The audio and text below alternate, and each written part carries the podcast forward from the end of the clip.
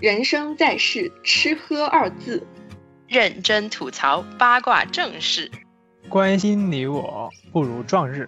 我是白眼，我是神凡，我是小费，欢迎大家来到一中两件。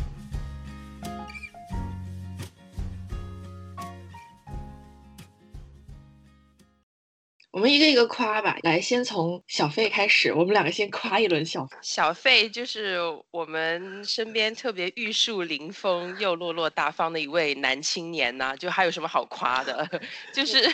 就是有目共睹啊！不只是这样子，因为小费的肌肉练得特别厉害，小费有灵光的大脑和发达的肌肉，他并不是一个肌肉发达、头脑简单的人。小费是一个活的 demonstration，告诉我们你是可以头脑。跟外貌兼具的男同胞们应该向小费学习，而且小费皮肤还超好，知道。小费，你干嘛猛喘气啊？听众可能会误会，以为听了我们夸你就在那里嘶哈嘶哈。今天一上来就这么的直接且踊跃，让我有点 受宠若惊，招架不。你不是很惊夸的吗？快点，快拿出你平时的状态来。心里面是挺高兴，表面上还要装出就是没有啦。好的，那我们下一个 question 反，怎么 猝不及防？特别不惊夸你们。我觉得神凡就是一个美貌跟智慧。兼具的现代女性，为人温柔，做饭特别好吃，这一点我觉得是公允的。经过我对你十三年的观察，每一点都非常公允。作为神凡的朋友，最喜欢他的一点就是他非常的细心，而且他很会洞察朋友的情绪跟想法，总是在非常适合的时候说出非常恰当的话。我印象中，神凡从来没有说会让我感到不开心或者感到被 offend 的任何一句话，所以我觉得神凡就。是与生俱来这一种体贴，充满人文关怀，然后对别人好跟对别人友善的这么的一个天赋，所以让我非常感恩有这样的一个好朋友在我身边。我一定是前辈子修了。过了啊，过了啊，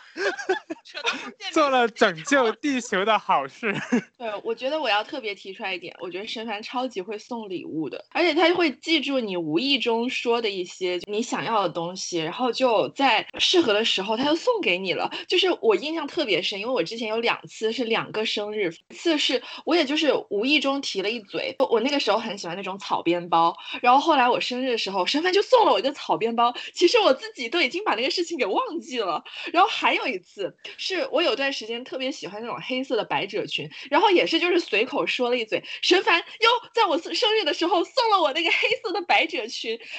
然后我就觉得哇，他很把别人说的话放在心上，我觉得在现在这个时代来说是一种非常重要的 interpersonal skill。我觉得我可能前辈子可能没有做什么拯救地球的大事，但是可能也做了一些事情，呃，拯救了我不知道，比如说我们广州市。吧，这一期是戏精演技大赏吗？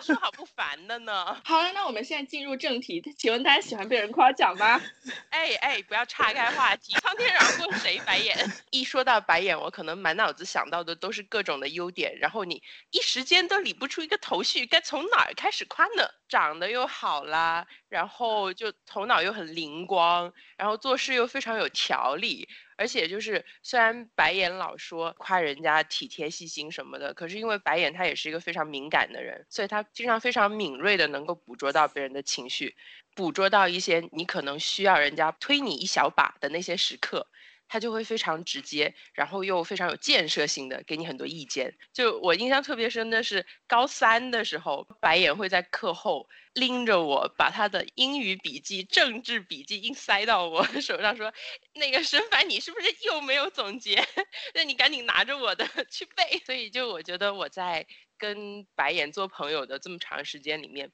其实一直有被白眼照顾，以及就是被他盯着，在某一些我很散漫的时刻会被他捕捉到，然后他就会哎哎，就是 神烦上点心啊。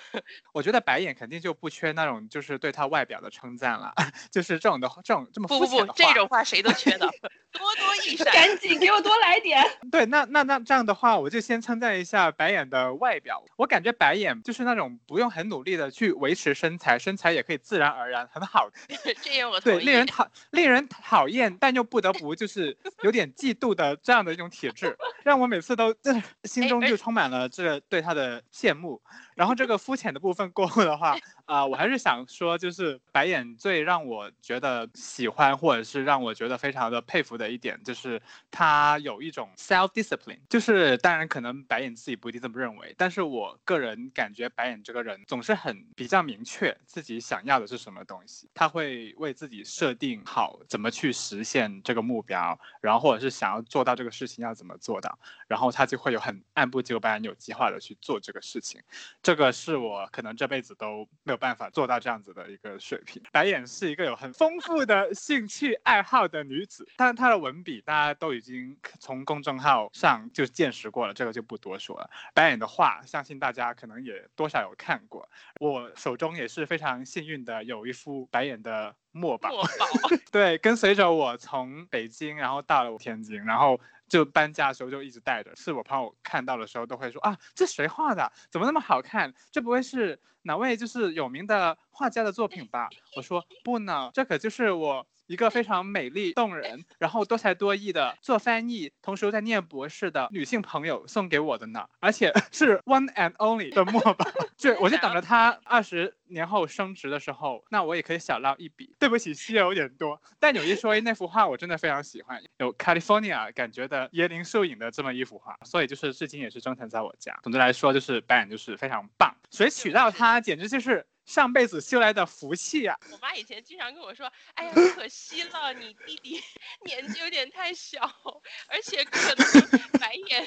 可能并不喜欢这样类型的男孩，要不然嫁到我们家真好。”中国长辈式的夸赞，中国母亲最高的礼赞就是你成为我的儿媳妇吧，来我们家吧。我很荣幸，很荣幸，也是很可爱的。鼓下掌，鼓下掌，鼓下掌，我感觉大家应该都还是比较喜欢被人夸的吧。这也是人之常情嘛，对吧？我感觉我自己还是被人家夸的时候会挺不好意思的类型，而且我觉得我自己好像在接受别人的夸奖这一点上也有一个阶段性的一个变化，我就不知道您两位是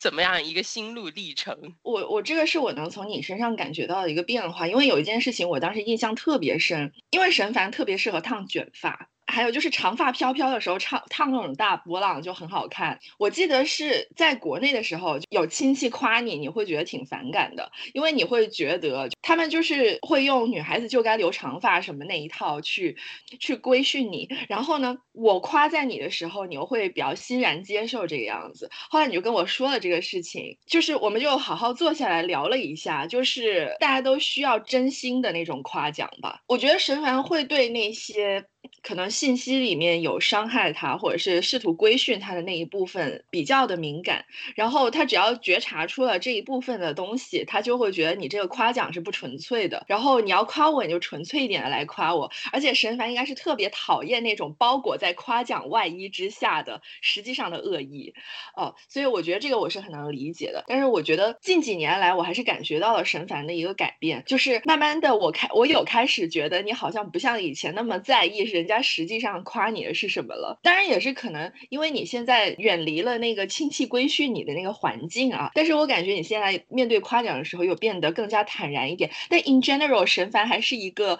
就是非常害羞的女子，没有我跟小贝脸皮那么厚。不是不是，我我我觉得你们两位也不是脸皮厚，能够正确的认识别人给予你的一些评价，我觉得这个是能力来的。而且就像白眼说的，就。先头夸白眼的东西，就是一句话都没有夸错。就你看他，就是非常敏感的，就能够捕捉到我当时 跟他提起这个事情的时候，我的我的一个心理的一个状态。我就觉得好像我成长过程中，以及就可能国内那样一个环境，我经常受到别人那种外貌上的点评的时候，我觉得它背后是有另外一层意思在的，就是。我有时候不能够非常清晰的去分辨，说你到底是希望我成为一个，嗯，漂亮女孩的那个模板，还是你就真的觉得这事儿适合我？让我觉察出说，可能他传他说的那个话跟他实际传递的信息中间有一点裂缝的话，我就会非常敏感，而且就是叛逆心理就会在这种时候浮上来。你觉得我留那个大波浪符合你的那样一套审美的话，那我就偏不要，我就偏要去把我的头发剪短，气死你 那种状态。其实后面就是也是跟白眼聊了之后才发现，哦，原来我没有必要这么这样子的去回应别人的一些称赞，我可以去我自己就是觉得积极，给予我一点能量的那个部分就好了。像白眼观察到，可能我觉得这几年学会了 成年人的逢场作戏，以及就是可能也真的不是说特别介意人家说我什么了。哎，那白眼跟小费呢？呃，我个人就是最近的最新的感悟，就是我觉得我这个人的人生呢，就是依赖在别人的正向激励上面的。因为我自己的性格其实不是一个特别会主动去讨要别人对我的肯定或者是称赞的这么一个人吧。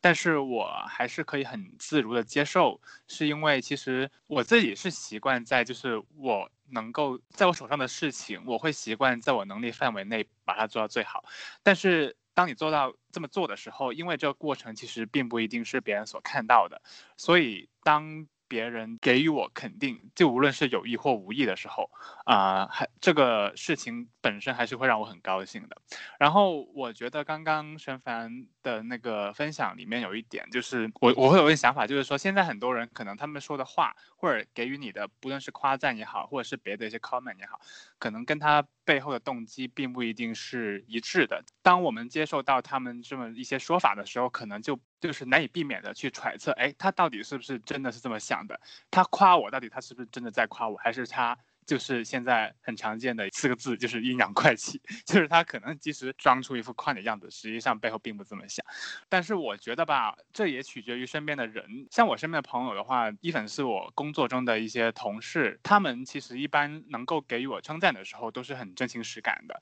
然后，所以我一般也不会说需要太多的力气去揣测这个人他到底是不是真的 mean it。所以我一般也可以很没有负担的、自如的去接受他们对我对我的称赞。Anyway，人还是要为自己活着比较重要。像我的话，我很多时候努力就去做好了一个事情，或者做完了一个事情，然后我觉得我也已经尽力了，别人也看不到，然后也不会给我一些正向的反馈。我之前可能还是会比较的失落的，特别特别可能有些事情就是我做完之后，别人不单只没有给我称赞，而且还甚至是轻视，还好甚至是无视。所以我我也在努力，就是做到说去尽量少去介意别人的看法，然后反而是多考虑自己的感受。称赞这个东西固然是一个很好的，我觉得大家也不应该说，如果缺少了这这个称赞，然后就怀疑自己。别人给你一颗糖，你就开心的吃下去，但是当你没有糖吃的时候，你也可以自己为自己创造自己的 the sweetness。嗯，嗯，我觉得我跟小费有比较类似的心理感受，就是我我也非常依赖别人的正向激励，但是我觉得我的这个症状可能要比小飞还要更严重一点，就是我觉得我是属于性格比较闷骚的那种，一般情况下刚认识我的人可能都会觉得我挺高冷的，然后也不怎么说话，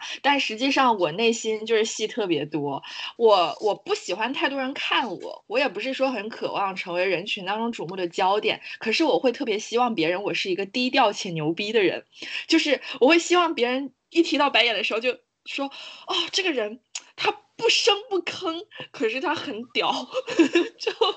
闷声做大事。对对对对对，就是这种暴露了我自恋的本质。然后就其实我我觉得我底子里面应该是很希望成为一个那种就是很高大全的那种人吧，但是成为一个高大全的人又是不可能的，所以我觉得我就一直在自己的完美主义跟现实的这个差距之间，也不能说是挣扎，但是它有时候的确会给我带来比较多的困扰。而且就像我是一个我会想要。去同时做很多件事，并且每一件事情我都想要做到最好的，但是这个就很难嘛。其实，然后有时候其实只是一个兴趣爱好，然后我也会就很卷，就是自己卷自己，就觉得，比如说像画画这个事情，我一定要画得怎么怎么样，怎么怎么样，我就很很少其实能够真正去 enjoy 这件事情。那其实我觉得骨子里可能还是就是想要从这些爱好里面得到别人的一些褒奖或者怎么样，就其实也挺不纯粹的。我觉得我现在应该改变这个想法。我觉得近一两年来，我的心态有放平很多了，也是因为到了一定年纪之后啊，你的身心经不起这样消耗了，人自然就会变得比较平和。但是我觉得我还没有到达小费的那个境界，道理是知道的，道理知道你应该要为自己而活，可是，在行动上或者是主观情感上，有时候还是不由自主的顺着自己之前的那个惯性去，很想要得到别人的称赞，很想要得到别人的认可。我觉得我想要得到别人的认可的这种感觉，不是说直接的就是有人夸你或者怎么样，而是我有时候我觉得会看不清自己。我们现在大家都需要明确的一点就是说，即便你没有很多光环，你没有很多标。标签，你可能就是非常普通的一个人，你也是值得的，你也是值得过上一个好的生活，并且是你是值得在这个地球上存在的。这个应该很普遍吧？不是我个人的问题，就是我们从小到大成长的那个环境，是你得到的一些东西，或者说是你得到夸赞，或者说是你生而为人的价值，是不是天然就被认可的？它是有一定的条件的。久而久之了之后，我们肯定就会对夸赞呢，对外界的这种认可更加的依赖。很鸡汤的话说多了，但是我觉得它确实是对的哈。就是我们，我觉得我们需要培养一种自我认可的机制，告诉自己，即便你是非常 useless 的一个人，你依然值得在这个世界上好好活着。你们要不要详细举例讲一讲？就是有一些什么就夸你的点是特别能够戳你的，我就不客气了。不要客气，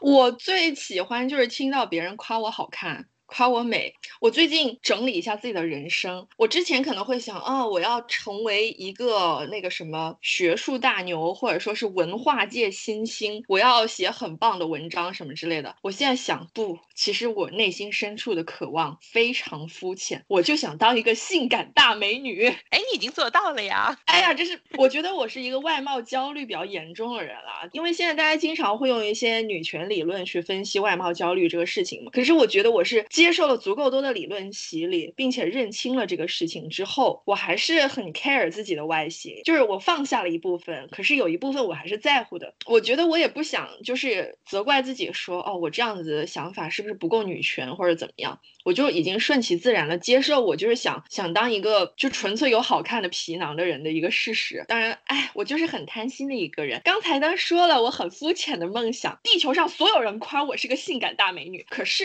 其实我也很喜欢被别人夸我脑子好使了。就尤其是有人说啊，你论文写得很棒，然后你翻译做很好之类的时候，然后夸啊这个女生书又读得很多，然后呢脑子又很好使的时候，我就会很高兴。那不过被夸论文写得好的。次数实在是屈指可数，纸巾 递给你。对我在这里举不出例子，所以我要举一个那个什么我获得美貌称赞的例子，就是呃，我觉得这个不算是被夸吧，但就是有一次我去 Pret，就是英国这边的一个咖啡店买咖啡的时候，被咖啡师免单了。就大家就传说啊，就是长得好看的人去到这间咖啡店，有时候会被免单。那个咖啡师看到你觉得嗯赏心悦目，他就会请你喝咖啡哦。所以我也不知道是真是假，但反正我当时就很高兴，我就心花怒放哦，我的。美貌得到了咖啡认证。呃，还有一次是一个工作场合，就是我那一次是去做翻译。后面回到家了，跟我对接的那个小姐姐哦，小姐姐也很可爱，我在这里要夸一夸。可爱的小姐姐专门发微信跟我说：“我觉得你好好看呀，今天在现场的时候不好意思跟你说。”然后我就又再一次心花怒放。其他的怎么夸我，我可能会忘，但是夸我好看的，我一定会记得非常的牢。哎，那我这个时候要问你一件事了，你记不记得我们高一的时候，我有夸过你，非常具体的夸你长得好看的有一点，鼻子，是鼻子吗？No，是你完美的侧脸。因为我友情破裂了，就发生在此时此刻。完蛋了呀！表达哎呀好妹妹太多了，嘤嘤嘤。你只是其中一个夸她好看的妹妹。当时我跟白眼是同桌，然后白眼高中的时候经常剪一个就是带刘海的短发，带刘海的短发呢，就是我就觉得对白眼的美貌不是起到了非常好的一个衬托作用。但是白眼晚自习做题的时候，会把她半边的那个头发撩到耳后，露出她完美的。侧脸的那个线条，然后我当时就 看呆了，之后就跟白眼说：“白眼，你侧脸太好看了。”我记得的部分是我们两个会拿笔盖当发夹。你想这么朴素的笔盖在我们脸上，就在你脸上把那头发别上去之后，就也还是，哎，不能减损任何你侧颜的美貌，就是正正说明了，嗯，哦天呐，我已经 我已经完全呆滞，不知该如何回应。白眼又被这猝不及防的夸赞，对，陷入回忆中不能自拔。我的话就是，其实也跟白眼差不多吧。我我就是年纪渐长之后，也是最 比较容易被对一些被被一些就是对我皮肉的称赞所。戳中，就现在健身的人一般就是很会被喜欢夸，就是练得不错。所以就是每次当我很很努很辛苦很努力的练完之后，然后被身边的人说，就最近练的感觉挺有成果的，然后我就会很开心。被说长得帅跟好看，就是也有吧，然后就是也会多少就还是挺开心的。但是这个点就不是特别容易戳我，因为啊，我比较多收到这个称赞是在软件上，软件上的人就是因为都是。是，就是先用脸来打招呼的嘛，我就觉得多少就是分不清他到底只是为了就是做一个 opening 呢，还是他是真情实感的，就是觉得你的照片好看。所以的话，我对被别人称赞帅跟好看，就是就是还好。但是我是比较喜欢被别人称赞可爱的，但是就是因为可爱这个东西呢，就是可能有时候不一定只取决于你的外表，就是可能你的个性才能决定你是不是真的是个可爱的人。被真的说可爱的话，这个次数还就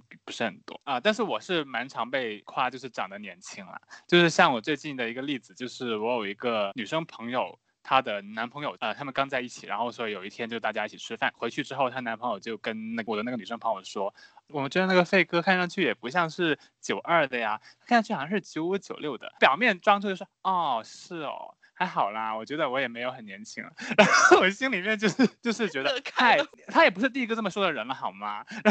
因为对，就是跟你们分享两个我的丰功伟绩，就是。就是有一次我在楼，我在我的公司楼下，就是呃买那个午饭嘛，然后我就去汉堡啊，然后我点完餐之后就在一边等着，到我的时候，那个店员就说，呃那个这个什么几几几号是那个小男孩，他就指着我，就是跟他的另一个店员说，对，就被称小男孩，这真的是我大概 很多年都没有听到过的。然后还有就是我每次去澳门的时候，然后因为我妈就是都会去赌场走一走，然后呢就是我就会陪着她，就是我成年之后基本每次去也还是会被查那个身份证件，然后。我还是很以之为傲的，就是。我就想说，如果我哪一年就是再去澳门的时候，终于没有被查了，我就真的是就到年纪。在那之前，我就是还是对，还是可以就是很自豪的说，就是我长得还是很嫩这个事实。然后工作中的话就无所谓了，就是像导演刚刚说，就是他也很喜欢被赞，就是工作做的很 professional，然后翻译做的好，论文写的好什么的。然后像我的话，我觉得职场中呢，如果你被这么赞的话，其实是有一个危险存在的。呃，我的老板啊，跟我的那些上司，就是他们可能有时候。夸我的工作做得好，也的确是真的，就是他们出于对我能力的认可。但是大家一定要记得一点，就是当他们这么说的时候，就意味着之后这个工作还是你做，就是因为你做得好，那你就多做啊。因为我有一次就是帮我的大大老板，就是做他呃汇报还是一个演讲的一个 slide，因为我 slide 我有一说一，就是还真的还做得蛮认真的，就是我会很认真的就是纠结于那些什么字号啊、什么颜色、什么这些这种设计上的东西。的确，我们公司就是做 P 呃做 slide 做烂的人的确也很多，所以我的我的就更加显得非常的出众。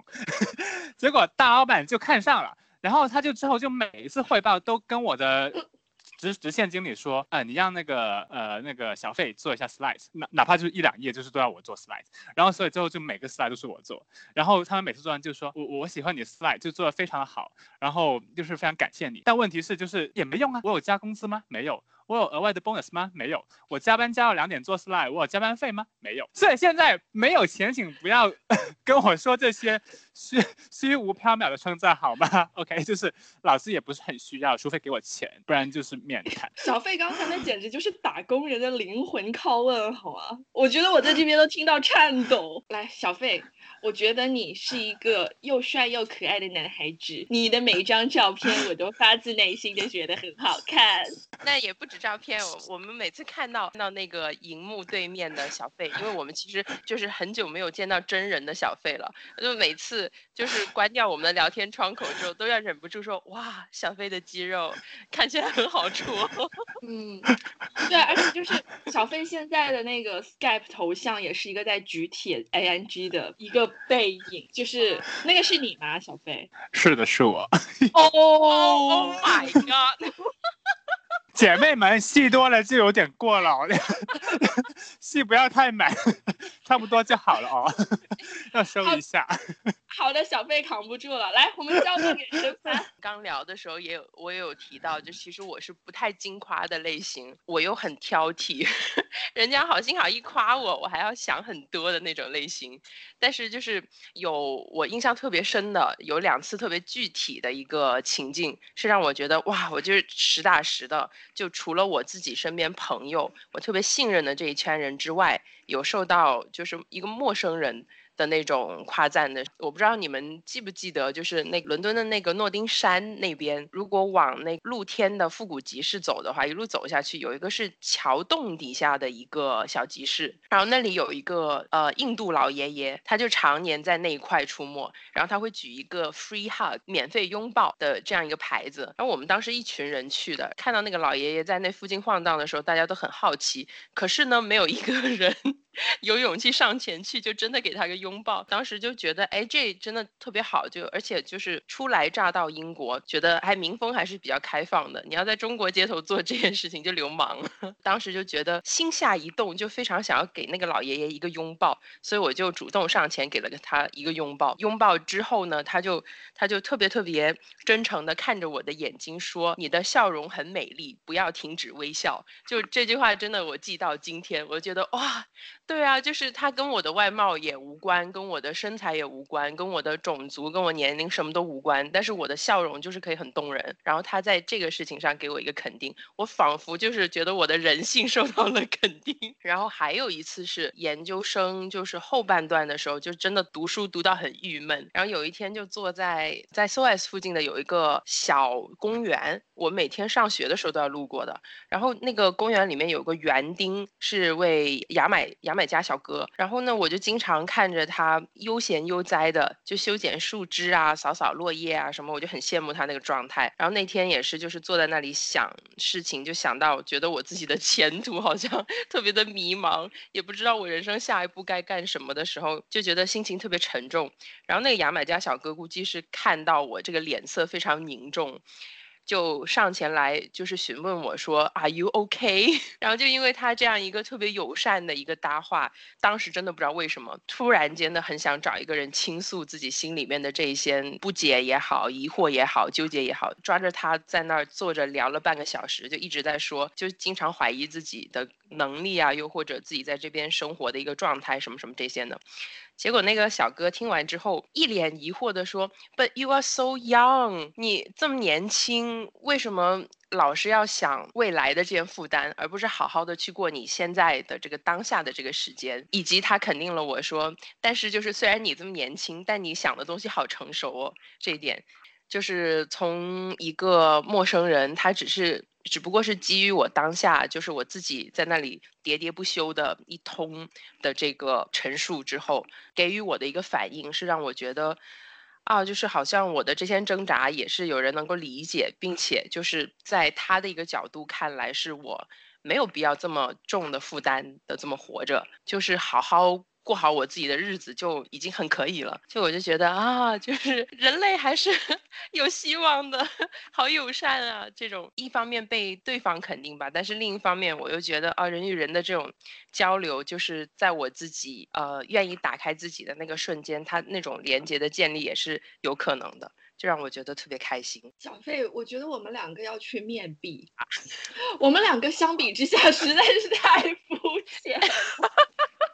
哎，可是你们 真的是我我没有，我真的觉得就是神凡的那个表述，就是一个不经夸的人在描述自己那个经历的时候的表述太含蓄了。就是你看我跟小费多么的肆无忌惮，特别是小费，你真是你还丰功伟绩。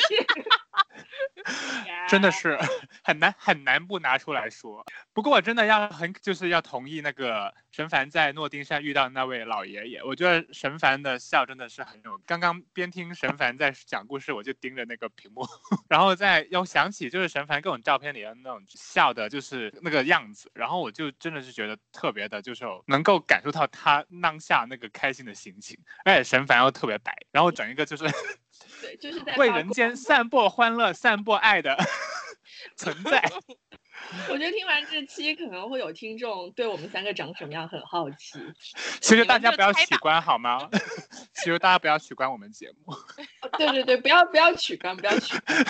看我们不论说是对待外貌的夸奖，你说这种皮囊的夸奖也好，就是还有我们这种，比如像工作经历啊，还有像我跟我跟白眼，就是像我们。呃，做研究啊，什么这些，等于说是个人能力吧，这些层面上的一些认可什么，我觉得我们在接受这些信息的时候，它也还是有一个比较复杂的一个过程。而且我就是有时候就会在想，呃，特别是近几年，经常就是回顾自己的人生，反思自己的这个人生轨迹什么的，就有时候就会在想，哎，我的这种比较复杂的态度是从哪里来的，以及就是。我我我就特别想要，就是我找到这个根源，然后我能够怎么样去更好的处理自己的这块的经验什么的，不知道你们有没有？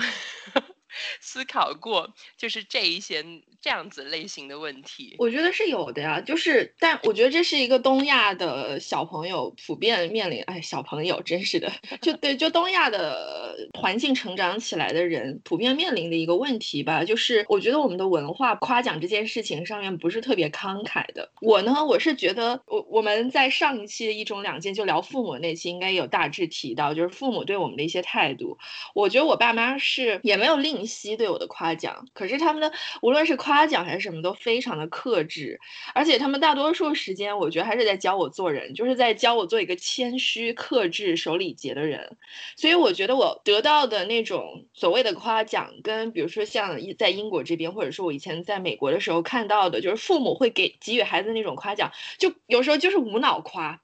他们的那种自信就是很自然的，就可能就就一个很 random 的同学，你你看着他，你就觉得其实呃很普通啊，就是哎呀我又不行，不能这样子卷，不能这样子。但是就是比如说像上课的时候发言，其实他们很多时候就讲了那 nonsense，但是他们也会觉得自己讲的非常的有道理。虽然我觉得这样子过头了就会有一点点讨厌啊，可是起码第一步他们敢说，他们为什么敢说呢？因为他们有自信。他们为什么有自信呢？因为他们从这个大环境。然后从家长那里从小就这样子，就没有人告诉过他们你不行。可是我觉得我从小到大告诉我。我不行的时刻其实还蛮多的，我觉得我的成长是充斥了很强烈的那种失败感的。这这是为什么我现在特别想要夸奖，我特别需要听到夸奖。然后还有一点就是，因为刚才老师提到说外形这件事情，我觉得就是我从小到大真的蛮多被人讲的，就因为我天生是肤色偏淡的那种，我是一个肤色比较深的人，然后就不符合中国传统的那种以白为美的那种审美。然后大家每次见到我都会说怎么又黑了？你怎么长得这么黑呀？什么之类的。虽然也有那种，当时也有那种叔叔阿姨，就是觉得我五官长得还不错，夸我黑牡丹的。可是大部分的时间，大部分的时间里，我都是因为自己的肤色黑这个事情，听到很多让我觉得很想翻白眼的话吧。然后还有的就是，我有一个家里有个长辈，他当时经常会跟我就是开玩笑，也不是开玩笑，我觉得其实 那种就很烦。他会来所谓的逗我，他说是说逗我，他就会说。你怎么长得这么丑啊？我就觉得很有问题。请问你是这样子逗一个小孩的吗？然后我就会生气嘛。我那个时候可能在上小学或者怎么样，那我觉得小孩子肯定就会当真了。我又是一个心事比较重的小孩，然后我就会哭或者怎么样。然后他就会进一步的来 PUA 我说，你怎么就哭了呀？你怎么就是这么不识相啊？人家就是跟你开开玩笑，你真的就很不懂事，你这小孩。然后我当时我就觉得我受到了双重的打击，一个是对我外貌上的，一个是对我人格上的。然后我就这么在他的口中变成了一个又丑又丧又不知礼节的小孩，然后我就非常的愤怒。所以我长大了之后对这些事情我就特别在意。白眼边说，我边频频点头，就是 我觉得特别是外貌上，你我们我们拥抱不一样的美，去接受。就接受自己，这个是一个特别好的事情。但我觉得我从小成长的那个环境，就像白岩所说的，他就是恶意满满。即使在我就是经历了千锤百炼之后，就已经就是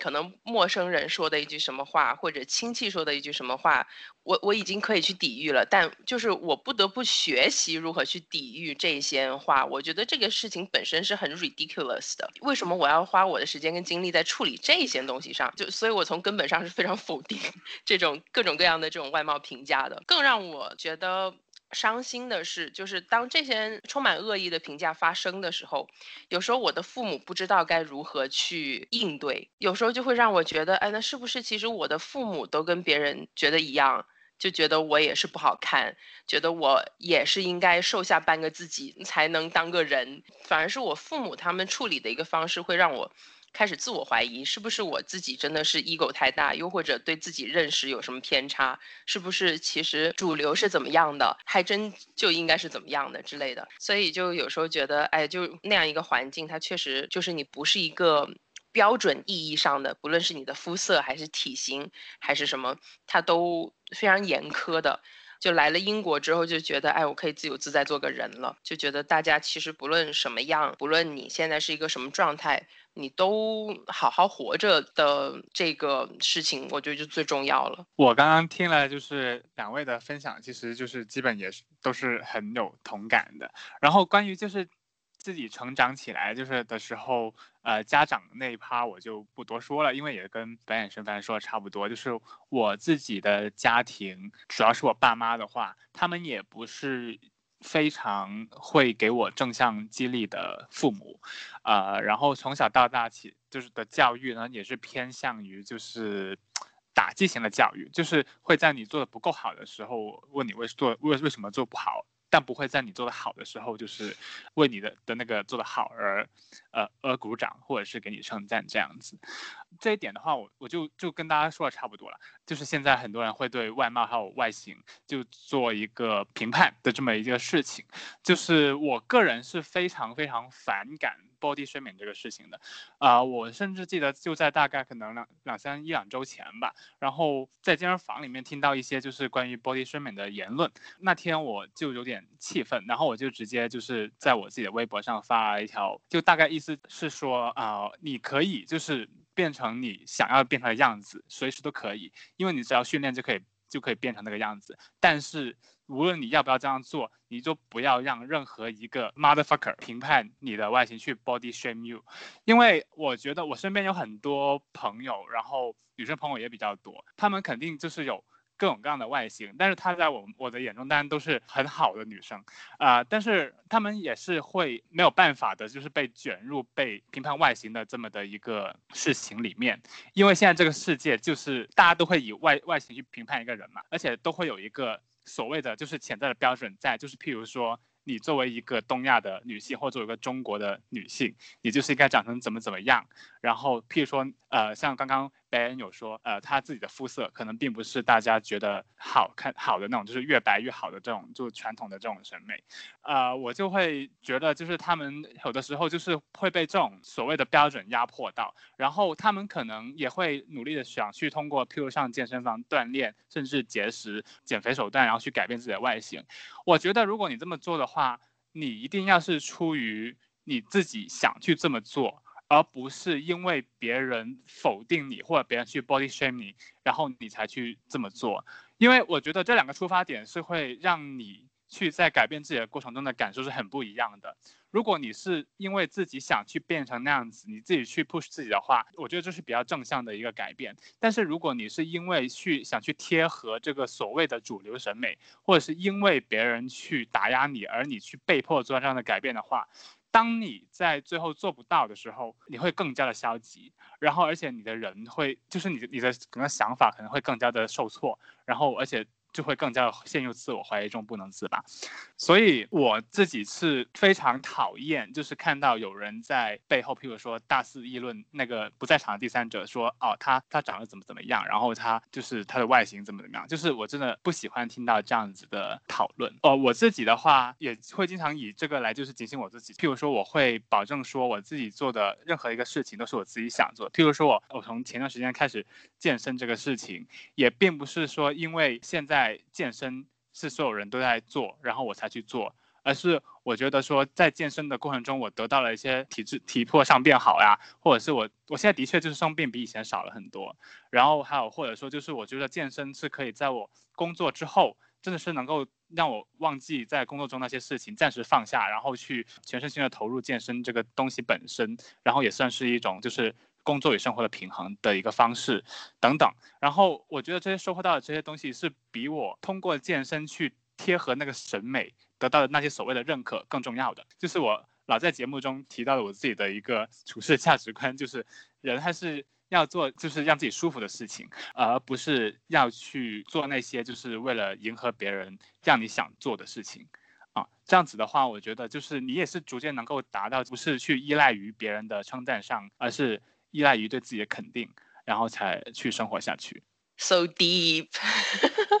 非常深刻的一些人生道理。哎，反正别人指望不上了，咱自己夸自己吧。但是我现在觉得自己夸自己也是蛮有挑战的一件事情。那个，我后来。改了一个题目，叫如何清新脱俗、卓卓尔不群的夸自己。我觉得这是有很多的层面的，就是一个是个人层面，你夸自己让你 feel good；另外一个是客观的认识自己，发掘自己的闪光点。其实现在做 self branding，就是无论是你在工作上还是什么时候，你总是有要向去别人去 sell 自己的这个情况。所以我觉得这个时候，其实你也也是要学会夸自己的。那大家有没有什么经验，怎么样来夸自己，或者说是大家会夸自己吗？我觉得我还算是呃，时不时会会在日常生活中挤进一些 片刻，让允许自己夸奖一下自己。可能早上起床先照到镜子的时候，就不管眼睛里面有没有眼屎，先先要对自己笑，先要先要肯定说啊，你起床了这一点，然后再开始我新的一天。然后，因为我们免不得每天都有照镜子的时刻，我就时不时会在照镜子的时候就告诉自己说，我很喜欢你的眼睛，跟你就是符不符合一个主流审美标准什么的没有关系，就我就觉得你眼睛很好看，又或者就是我身上有什么。就是非常肤浅的皮囊上的让自己觉得满意的地方，我就会现在就会非常积极的先告诉自己，呃，说我是肯定自己身体的这些部分的。呃，我的话就是在生活中就是不太有定时夸一下自己的那种习惯，然后所以我觉得就是刚刚沈凡说这个每天早上就是之后对镜子就是先夸一下自己，这个还挺好的，我之后可能也会尝试一下，然后。我自己的话是觉得我是一个挑剔自己的程度远超于就是接受自己程度的人。就虽然啊，我就是老是强调说哦，人要就是就是做就是要肯定自己啊，然后做自己呃就是舒服的事情什么的。但是呢，就是我还是会不时的，就是有一些消极的时候，然后有一些比较灰色的想法的处理方法，就是我有一个真的是微博小小号，就是什么关注跟被关注都没有的那种小小号。每当我有那种就是比较自我怀疑，还有就是自我否定的想法的时候，我就会把我想的那个事情写在那儿，然后我也会很如实的，就是想到什么就写什么，就是不会去刻意说一定要在那个时间把这个想法改变，或者是一定要就是变得有把这个消极变成积极这样子，啊，就是很只是很坦诚的，然后把这东西记录下来，然后去。呃，算是做一种记录。然后，但是写完之后就会感觉好一点了，就是就看回自己之前一直例如写写的东西，就会发现自己哦，就是可能还是会有或多或少有些改变的。然后我觉得这是这也算是，虽然也这跟夸自己就是不太一样了，但是也算是一个可以在夸自己之前，你先逐步建立起对自己的一个沟通，还有跟自我调节的一个方式吧。然后我觉得这个也是挺好的，因为我其实没有过这种写日记的习惯，就是从我小时候到现在的话。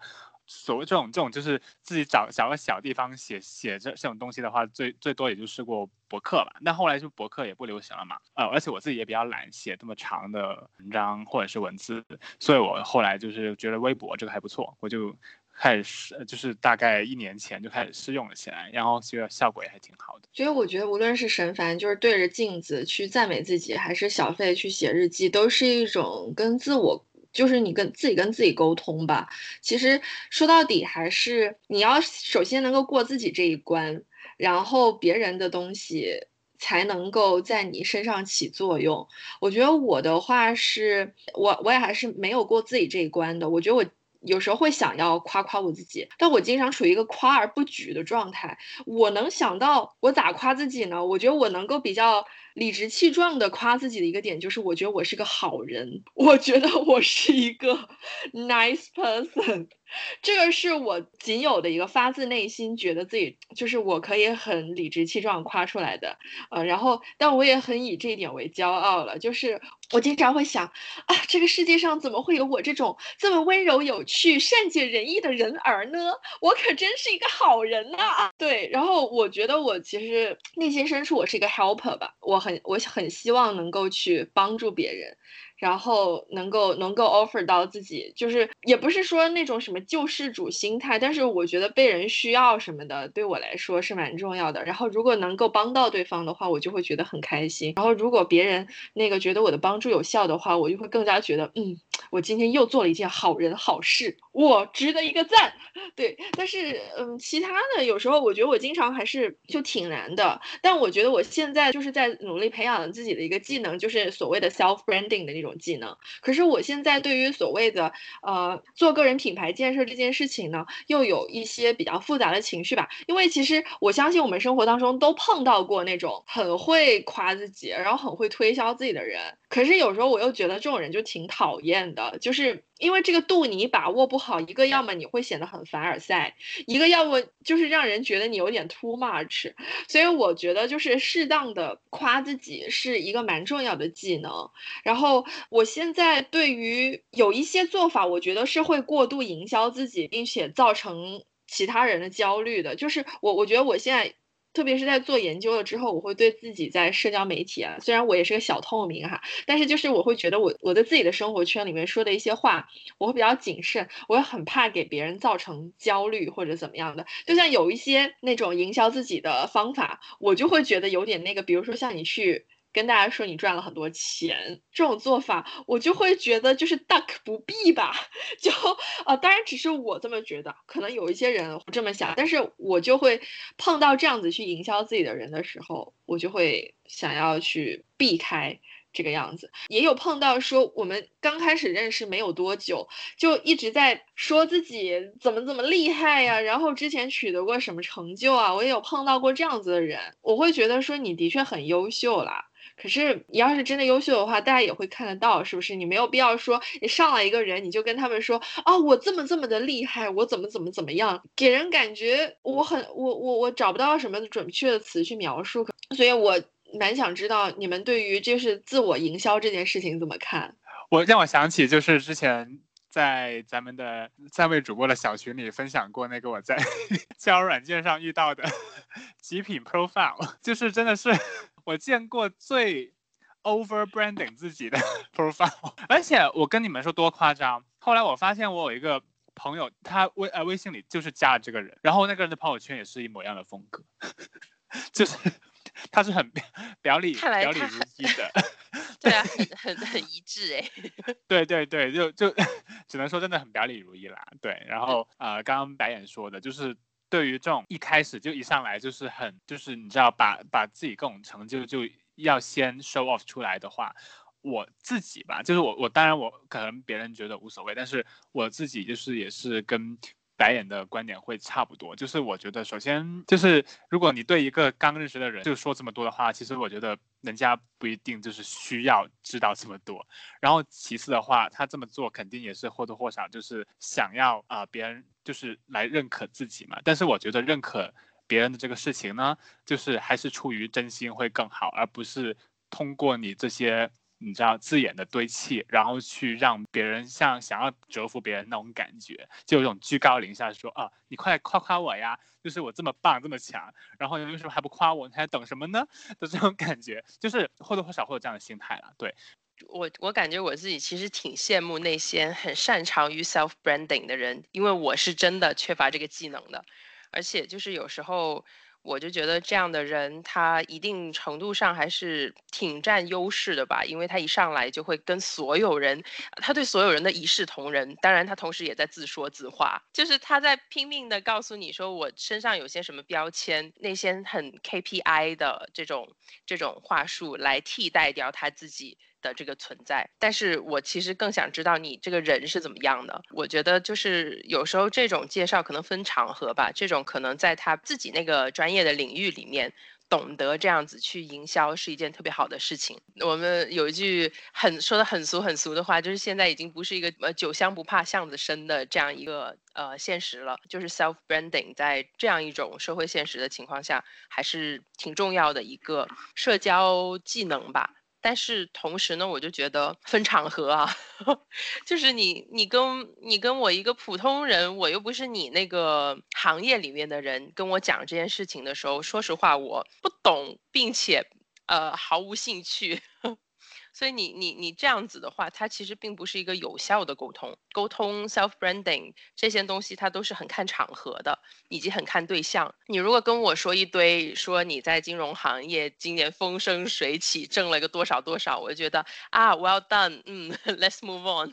就是跟我何干？我还是不知道你这个人是怎么样。你隐藏在这么多标签跟数据之后的你这个人，就就一直在这些云里雾里的这样一个状态的话，我。会让我自己觉得没有什么大意思。嗯，然后我在这里也特别想指出一点，就是在婚恋交友时候的那种 self branding，就是很多的男性一上来要所谓的怎么样展示自己的男性魅力，就是告诉大家，哦，我很赚了多少钱，我有多少套房，我的工作有多么的闪光，然后我有多么的牛逼。直男同胞们，真的醒醒吧！就你这样做不会让我们觉得你们有魅力的。就真正的人格魅力不是来自于说你赚了多少钱，然后你毕业于什么名校，你又有哪个什么公司，哪一个股份。像相反，这样子一上来就就这样子跟人沟通，会让你觉得好像是不是？把婚恋关系这些东西也都明码标价了，然后就觉得说，认为每一个女生都是很爱钱，但是我觉得我我也爱钱，我觉得爱钱没有错，可是这种沟通方式本身就很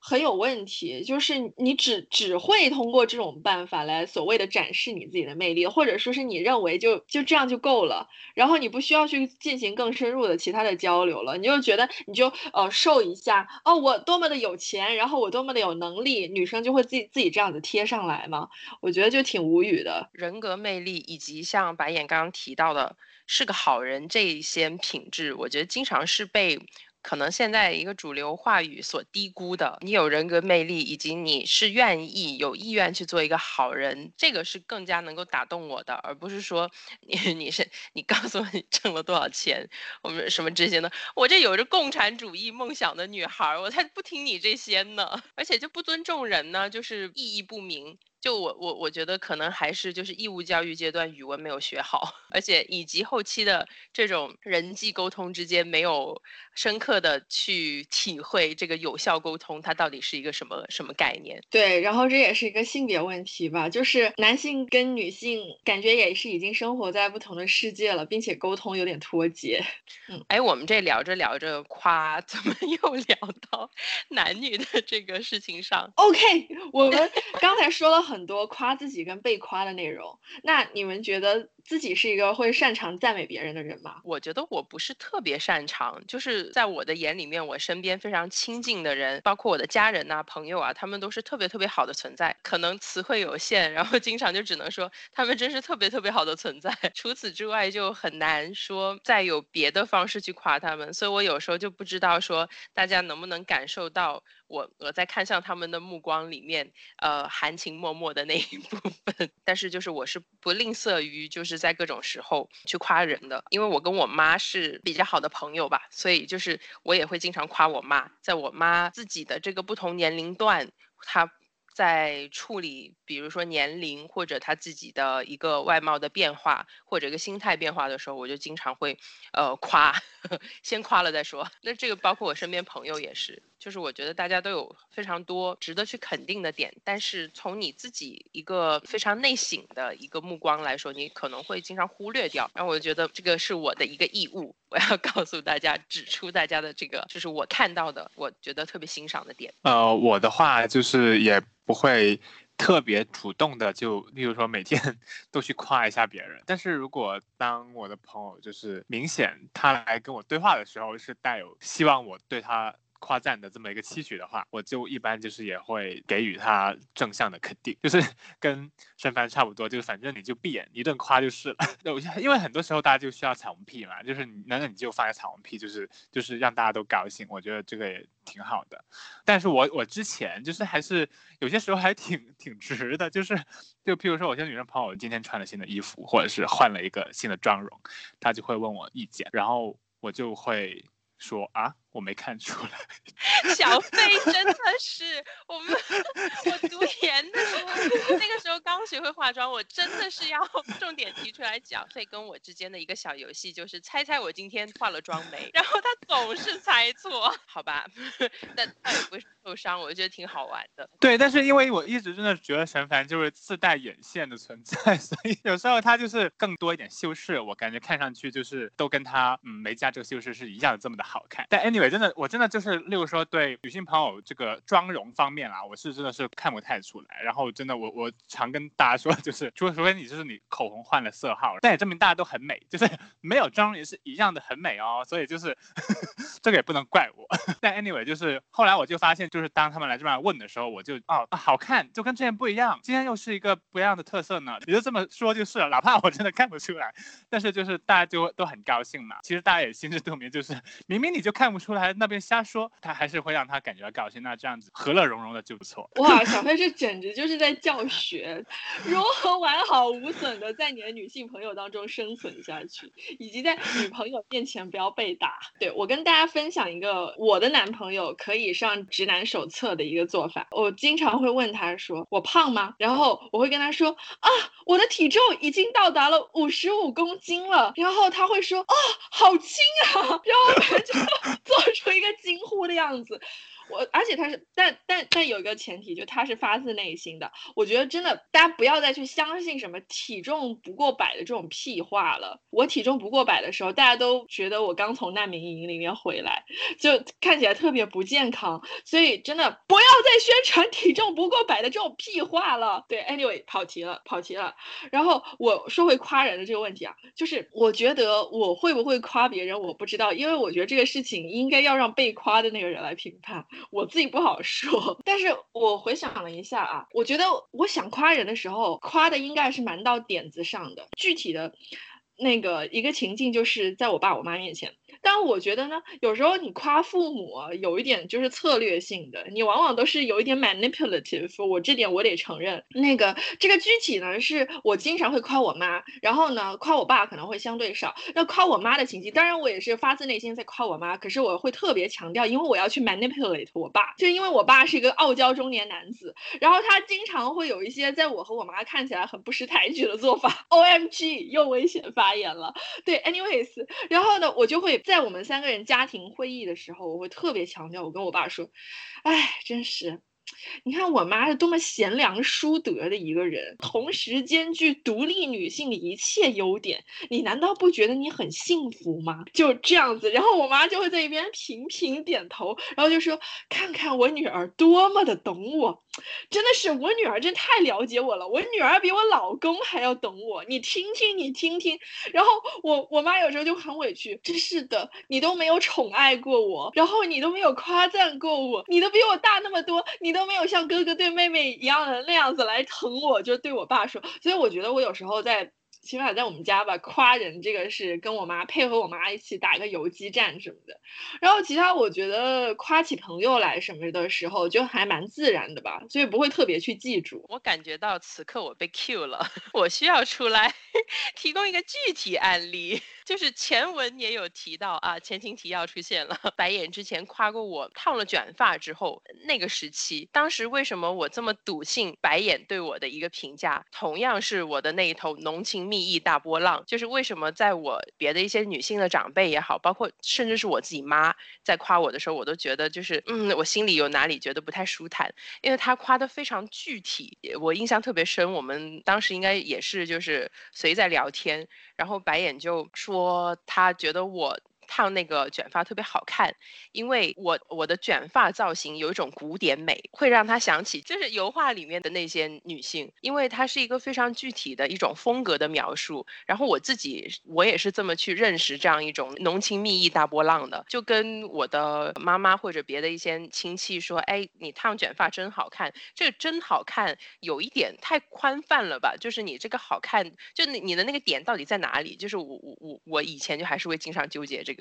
哎，得，那我就顺势夸夸自己吧。我的语文可真不错，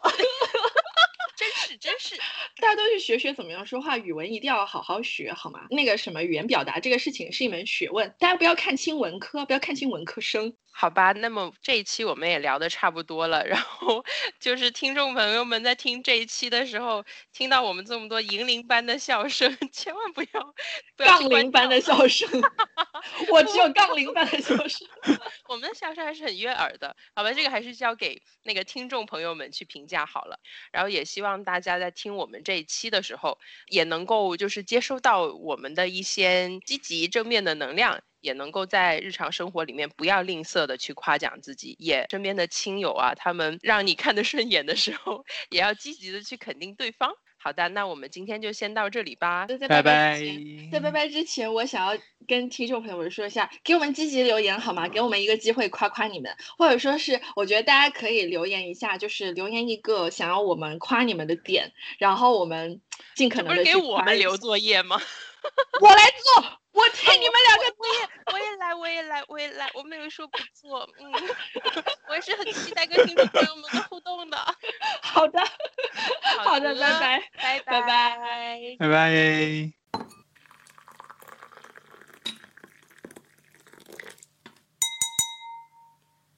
珠江水暖，木棉花开。饮茶叹世界，